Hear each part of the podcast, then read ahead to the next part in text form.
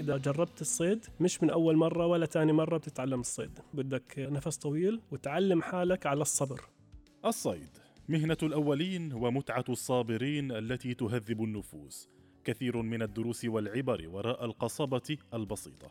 هناك أشكال عدة للصيد. لا تقتصر على القصبة أو الصيد من الشواطئ بل تتعداها إلى أنواع متقدمة مثل الصيد من القوارب والغوص وغيرها. لكن القصبة والشاطئ دائما هي بداية الصياد المخضرم. تفاصيل يرويها لنا السيد لؤي سمارة في بداياته مع الصيد.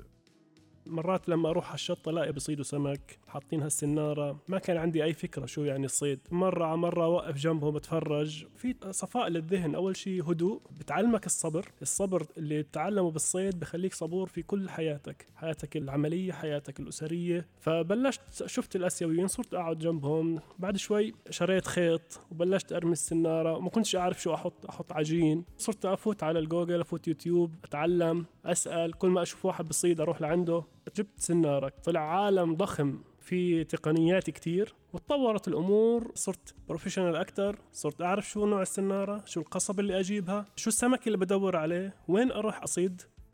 حتى وإن كان عدد السمكات التي تهتز لها قصبتك قليلة فإن لتلك السمكات تحديدا طعما آخر كليا. فهي نتاج ما أمسكته بنفسك وسخرت لأجله الكثير من المهارات التي قد لا تبدو ظاهرة للعيان.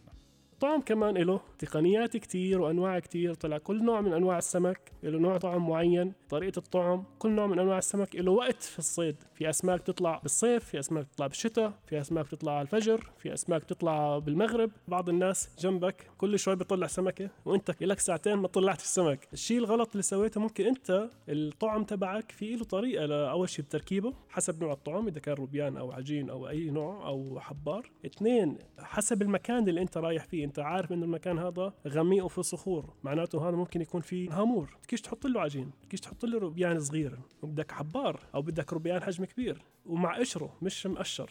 الروبيان كنت أنا أنشفه وبعدين أحط عليه ملح وأخليه شوي. اللحمة تبعت الروبيان صارت كثيفة وصار صعب إنك تطلعها من الخطاف. الشوكولاتة في ناس بحطوا عليه نكهات في ناس بحطوا عليه سبايسي في ناس بتحط دجاج. رغم أن الصيد بالطرق المتقدمة قد يكون أكثر جدوى، لكن الكثير من الصيادين يعودون في النهاية إلى الشاطئ الذي بدأوا منه، يجدون فيها مميزات يصعب الحصول عليها ربما في أي هواية أخرى على الإطلاق. هذه الأمور تحتاج بعض الصبر للوصول إلى روح هذه الهواية. إذا جربت الصيد مش من أول مرة ولا تاني مرة بتتعلم الصيد. الصيد بده ممارسة وبدك نفس طويل. وصدقني بعد فترة راح تستمتع وراح تحب الموضوع. وأهم إشي زي ما حكيت فكر تستمتع وأنت بتصيد وتعلم حالك على الصبر. وإن شاء الله راح تكون الأمور طيبة عندك. مجتمع الصيادين يشتهرون بالتعاون ولا يألون جهدا لتقديم المساعدة لأي صياد آخر. فمن الصيادين إلى منصات الإنترنت تعددت وسائل تعلم هذه الهواية لمن أراد إليها سبيلا. ففي زمن الإنترنت ليس الصيد حكرا على أحد.